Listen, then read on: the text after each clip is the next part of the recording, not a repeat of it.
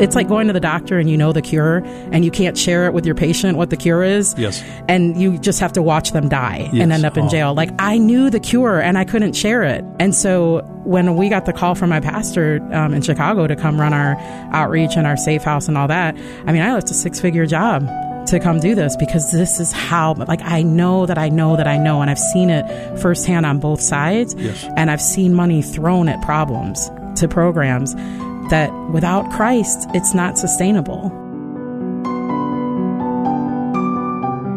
Restore lives and glorify God by recognizing the innate value and dignity of every person. That's the mission of a Way Out ministry. Judge Mark Agee, Gibson County, Tennessee General Sessions Court says a Way Out is without a doubt the best resource I have in the state for young women being trafficked. A Way Out Ministries was founded right here in Memphis, Tennessee in 1992 and was the first ministry in the United States who specifically sought to help topless dancers. Now, today they take action against sexual exploitation and pornography by advocating for legislative changes, helping rescue and restore those victimized by and trapped in the sex industry, and educating the community on the harmful impact of the sex industry. Hi, and welcome to Mid South Viewpoint. I'm Byron Tyler. Over the years, I've had the privilege of talking to several of the team members and clients of A Way Out, including Carol Wiley, Russ White, and George Kirkendall. After a careful search and much prayer, Way Out now has a new executive director, and we want to introduce Katrin Valencia and learn more about her journey, what brought her to A Way Out. Katrin, how are you doing? I'm great. Thank you so much for having me today. It's a pleasure to be here. Your smile is brighter than my video lights. I mean, you're lighting up this whole room. Amen. To God be the glory. Amen. I love that. So you've got this new position as executive director. You've kind of worked your way up through the ranks because you've been associated with A Way Out now for a little while. Yes, I started about two, three years ago volunteering. Um, I moved here five years ago to Memphis from Chicago and have a lot of background working with the courts and with women that have been trafficked. And when I moved here, I just looked on the internet, every organization that was working with sex trafficking survivors and found a way out and connected with Carol and have been volunteering in whatever ways that I can. Was it difficult to transition from a Bulls fan to a Grizzlies fan? Uh, I'm not big basketball. I'm more football, and I'm actually a Broncos fan because. I grew up in Denver and then moved to Chicago. It's kind of strange, but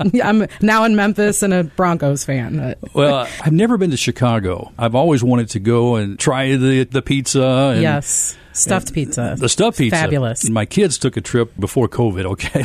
A lot of people did things before, Before COVID. COVID, yes. Anyway, we're so glad to have you here. I'm looking forward for us to learn more about your journey. And I was looking at your bio, and boy, the background information, God has really blessed and directed you in so many ways. First of all, I want to know about your husband, and you've got two children, a boy and a girl, I believe. I have three. So Oh, I have two you- boys you and a girl. You I, added- I added one. He's he's ten, but I do have I do have I have two boys and a girl. Right in the thick of teenage years, um, married to a, an extremely godly man who loves the Lord and um, is also very active in inner city ministry and has an amazing testimony and has worked a lot with. Um, we ran a bus ministry, so we worked a lot with kids that live in the projects. So he has a huge heart for the Lord too. So this is a, a life call on our, our whole family, not just myself. so you grew up in the Chicago area. I grew up middle school on in Chicago, in the suburbs. So what was family life like? What about your parents? My dad is a retired physician, pediatric neurologist, um, and grew up um, in Denver, and then we moved to Chicago.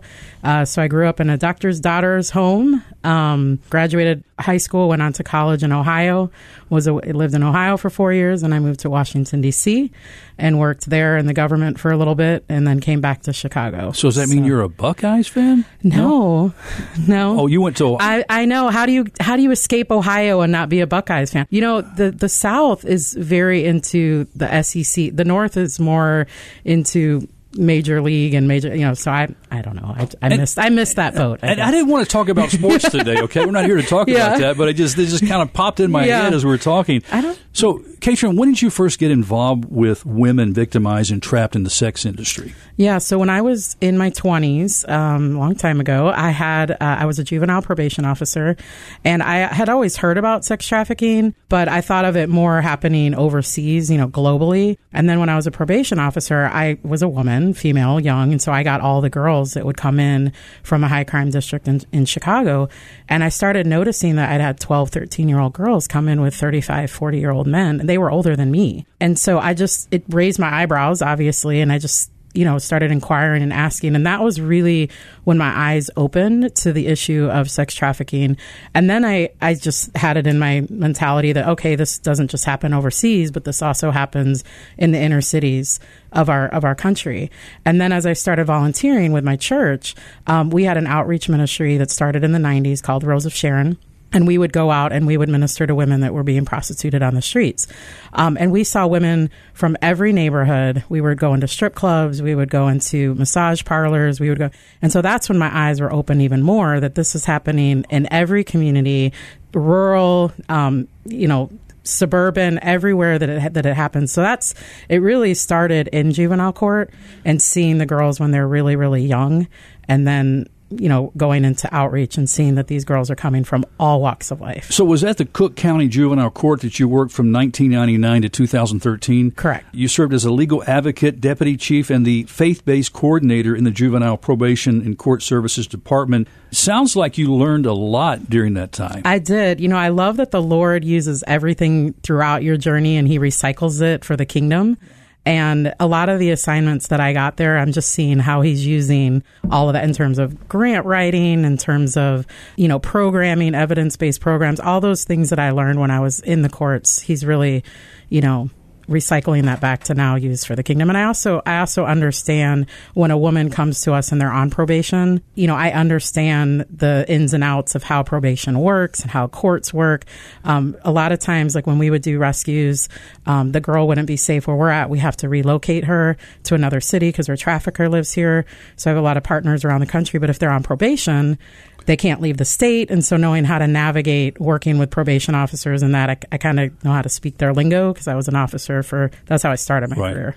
Well, your experience includes evidence based juvenile justice program design with an emphasis on programming specifically for girls. Yes. Uh, what does an evidence based juvenile justice program look like? I mean, that's a big term. There. Yeah, it is. So basically, when you when you look at programming and you ask, does it work? Researchers will come in and they will analyze and look at your outcomes and see did this girl recidivate less if they receive this? Recidivate means that they pick up a new case. Sometimes i use terms and they're they're, they're like standard terms to me you're a lawyer so you're using those big terms. Yes. So recidivism means that if if somebody re-engages with the justice system so right. if they pick up a new charge and that's typically the way that you gauge success. Now we know as believers that that's you know that's not always the case because sometimes people can go to jail and they recidivate but they actually find christ in jail and yes. and the redeeming power of, of, of Christ and praise God for that. Yes, yes. So I've actually had people on our show who have listened to this radio station while in jail. Yes, and are now serving the Lord in ministry today. Absolutely, you know it's so exciting, and God uses them in those and, walls. And I want to say hi to our friends in the Forrest City Correctional Institute. We received a letter just the other day. A gentleman had written about a resource that he asked for us to send to them, mm. which we're doing, and he said we listen daily to the radio station, Amen. and so I don't want to forget. You know, we don't want to forget That's those right. in prison.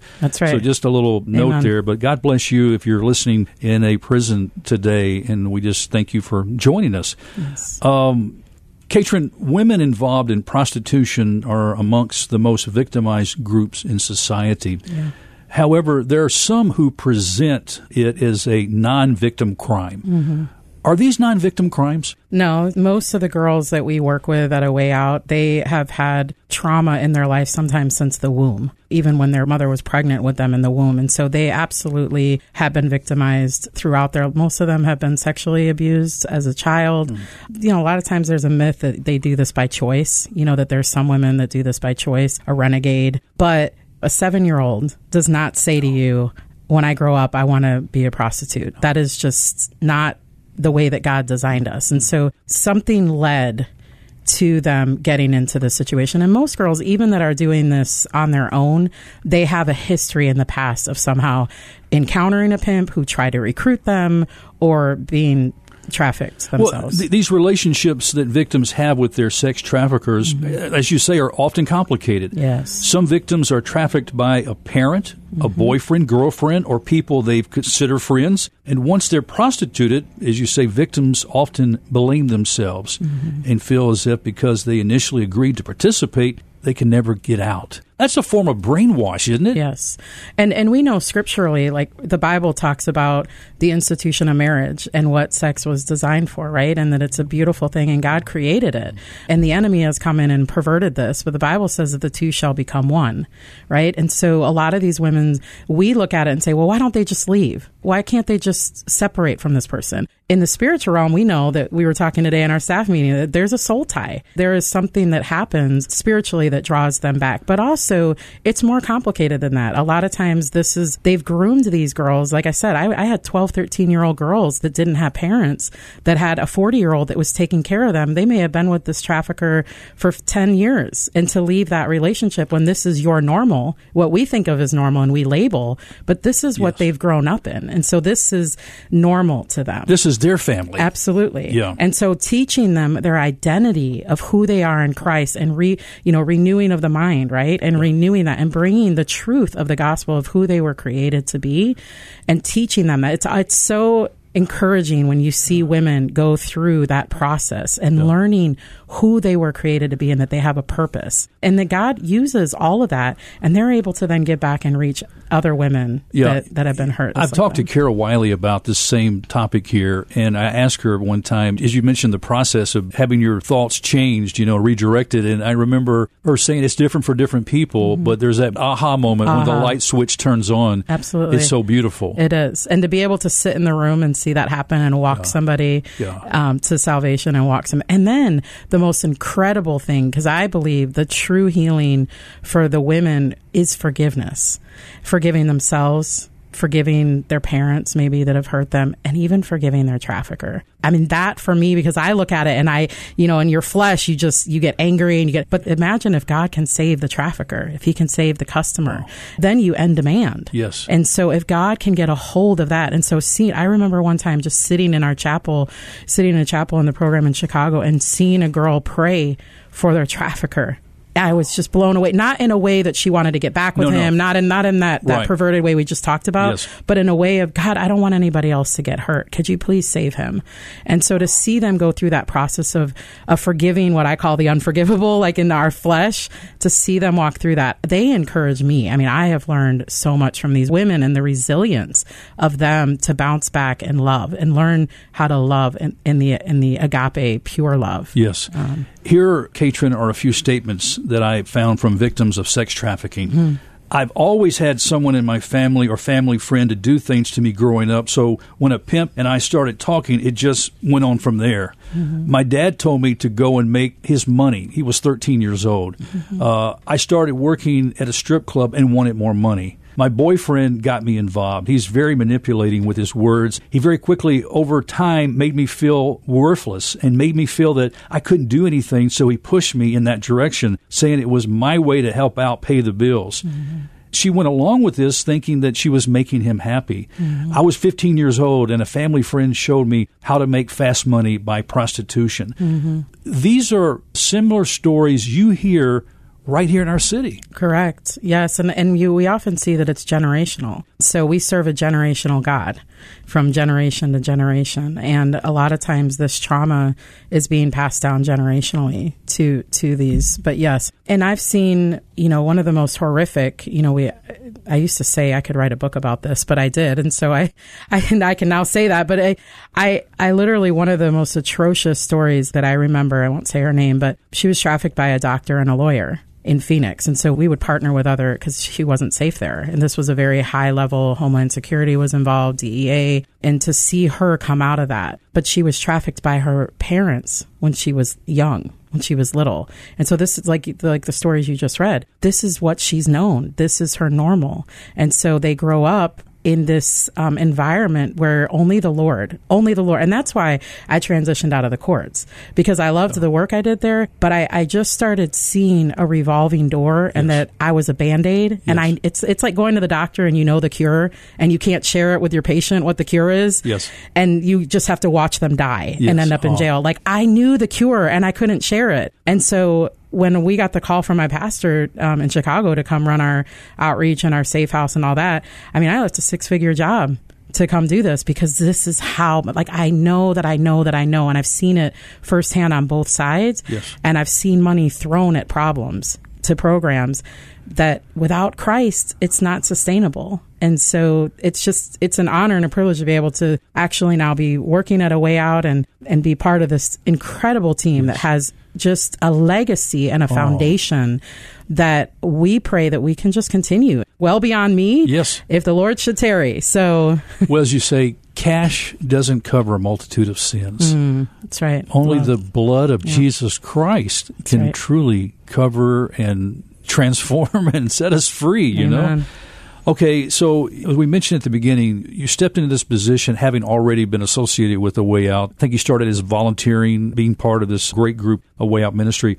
What do you like about the direction that A Way Out has taken over these years? And it's been around since the early 1990s. And what are some things that you might like to change or maybe do differently in the ministry? Well, the best thing is it's sound doctrine and it's all the Bible. So we are unashamedly a faith based, Christ centered program. And so that that is our strength. That is our biggest mm. strength is that we all love the Lord. We are all called to this. This is not a job. This is a calling on our lives. Yes.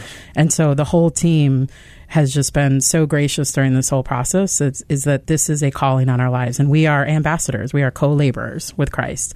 And so i think that for me at the end of the day no matter what change happens he does not change. He's the same yesterday today and forevermore. So that will never change. We will never compromise the gospel for a single penny. That for me is the is the biggest strength. And also just the the love and compassion that the team has for these women. You can see it when the women walk in the room and they go over to miss carol and they go over to the team and they i mean they they've been loved on. They've been shown the, the literally tangibly hands and feet of jesus. And they know the word. You know they know the word. They are given the word. Um, and so that that to me is the strength. Um, and we have a we have a, a great location. Um, we have a house that is um, you know is is designed in a you know the the structure of the house is really nice the layout of it. And so I feel like you know that that is a really um, a strength for us is that we do have a home. Right, you know, there's right. some sex trafficking programs that do outreach, but we have we have a home and a place for them to be. Talk a moment why that's so important. Yes. So we were talking about this today at our staff meeting too. Um, we have women that come to, and, and boys too. Boys are trafficked. I know we say a lot of times right. women, but there are there are a lot of boys. There's a lot of trans. Um, I do a lot of online outreach to those that are trafficked online, and there's a lot that of that. So when I say women, I'm including that as well. Um, but a lot a lot of individuals who have been trafficked, they end up in a lot of homeless shelters. They end up in mental health institutions.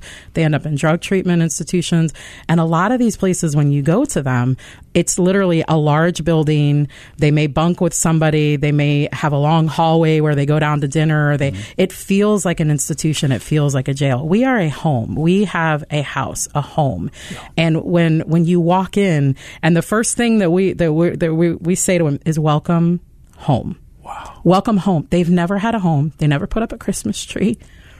They've never opened presents. They've never had stockings, maybe with their name on it. It's a home. And we teach them what home is and what family is in a healthy way.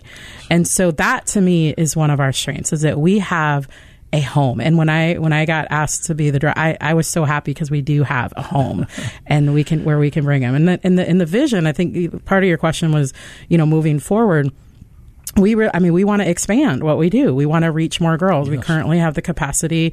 We have you know six people can live there. One is a house monitor, so five women. Um, there are thousands of women that are out there that need help. And those thousands of women are they in our city? or Are you talking absolutely. about across the nation? No, absolutely. I go online every week to pull ads to pull escort ads, and there are thousands of ads. They may be being trafficked through Memphis, so you know they may be coming through with their trafficker for five days and staying here, but it's absolutely happening We have cases from Millington, Ripley. I mean, the, Lexington, not just in Memphis, but our whole Mid South region. A lot of times we think, oh, this is just in poor inner city. No, no, no. Yes. Actually, I was just at a training about a month and a half ago. The, a lot of these pimps that are trafficking these girls around the country, they actually have their main locations now are in rural communities because they won't be spotted there. They may be on 20 acres, 30 right. acres. They may buy a little house in the middle of nowhere because they can have these sex parties. They can have these things happen. So it's happening in every community, every community. So the vision that I, I would love to expand and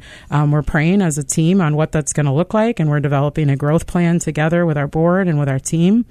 I would love a model where we have a rural part of what we do in Chicago, we had 13 acres, about three and a half hours outside of Chicago, and the women started in the city, to, um, in the first part of it, and then they went out into the country.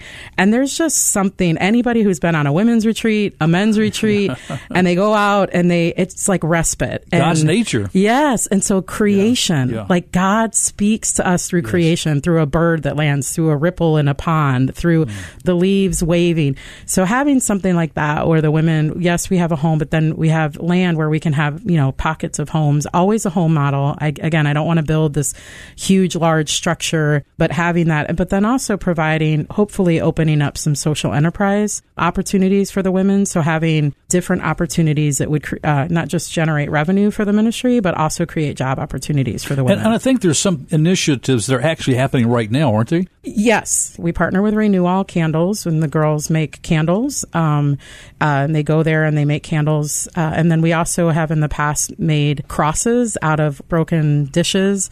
And so basically, how you can take something broken and make it into something beautiful, and the girls make it. And so we're we're looking at starting some of those things. Also, I I would love to do uh, equine therapy.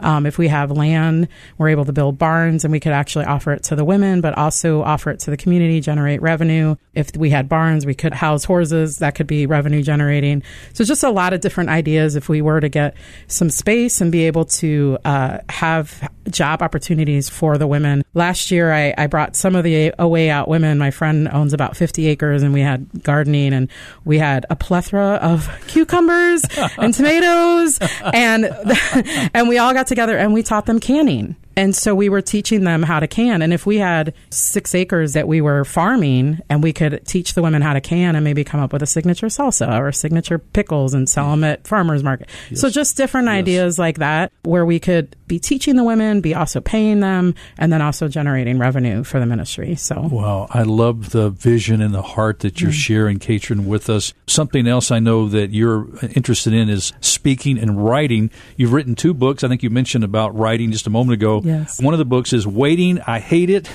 Lessons Learned Waiting on God. Yeah. And a riveting book, Voices Outside the Stadium, face to face with human trafficking outside major sporting events, where you document your encounters with human trafficking during the week of the National Football Championship game. Can you share? We don't have a lot of time. Yes. Maybe one of your more intense encounters.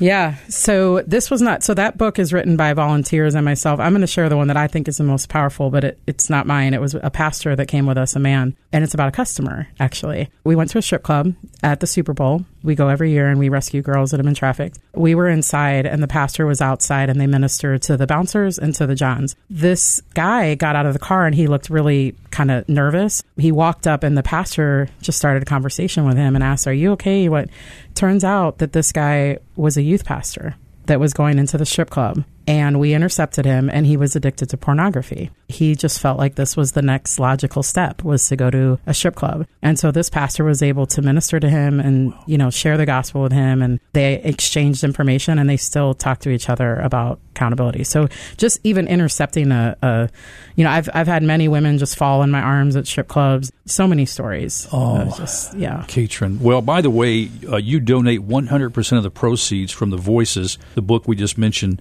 to help reach, rescue, and place the human trafficking survivors that you encounter at these football games into a safe place. Right. All that money goes right back to A Way Out. We actually have another book that's going to be coming out that the recent graduates at A Way Out, they really had a heart to give back to the ministry because they've been helped so much. And so they put together a, um, a poetry book of poetry documenting some of their stories and how they were able to find a way out. So that's actually going to be released this week, tomorrow. Okay. So both those books, 100% 10% of the proceeds go back into reaching other girls. And how can we get copies of these books? Amazon. So Amazon. Go Everybody Amazon. goes to Amazon, right? yes, yes. And it was fun to teach them how to, because I had published a book, so I was able to help walk through the publishing of that book to them. So that was really fun process. Katrin, how can our listeners support A Way Out? Yeah, definitely prayer you know, I know that sounds kind of cliche ish, right? Like pray. Well, no, prayer works. Invade heaven for us, please. We need prayer for our staff, for our team, for our city, for our region, for our country, and for the women that we serve. So please, please pray. We're always looking for volunteers. We have a great team that's ready. What do volunteers do? Yeah, so we have Bible studies that they can come to and they can lead.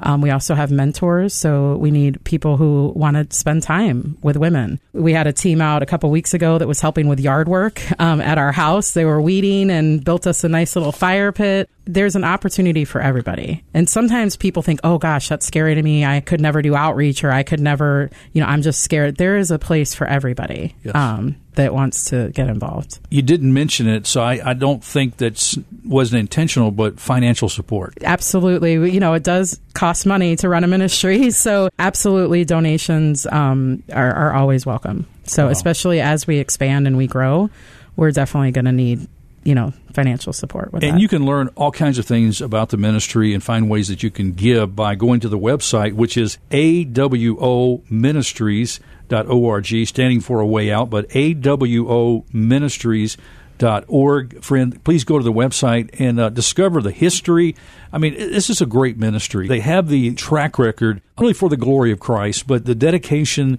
the work that they've done. You have listened to this show for any period of time. We've actually had clients come and share their testimonies, yes. and we'll have to do that more. I invite you to please bring Absolutely. some clients back and let them share their stories, and that's part of the healing, healing, process too, right? Absolutely. The Bible says you overcome by the blood of the Lamb and the word of your testimony. and as much as we can get these women not to exploit their stories because they need to have freedom in sharing what God and Christ has done done in their life. So, absolutely. Katrin, God bless you, my dear Thank sister. You. God bless you. Thank you for what you're doing for Christ's kingdom. Amen. Thanks for being our guest today. Thank you for having me. Well, friends, that's all the time we have on this edition of Mid South Viewpoint. Thanks for stopping by. I'm Byron Tyler. We'll talk to you next time. Bye bye.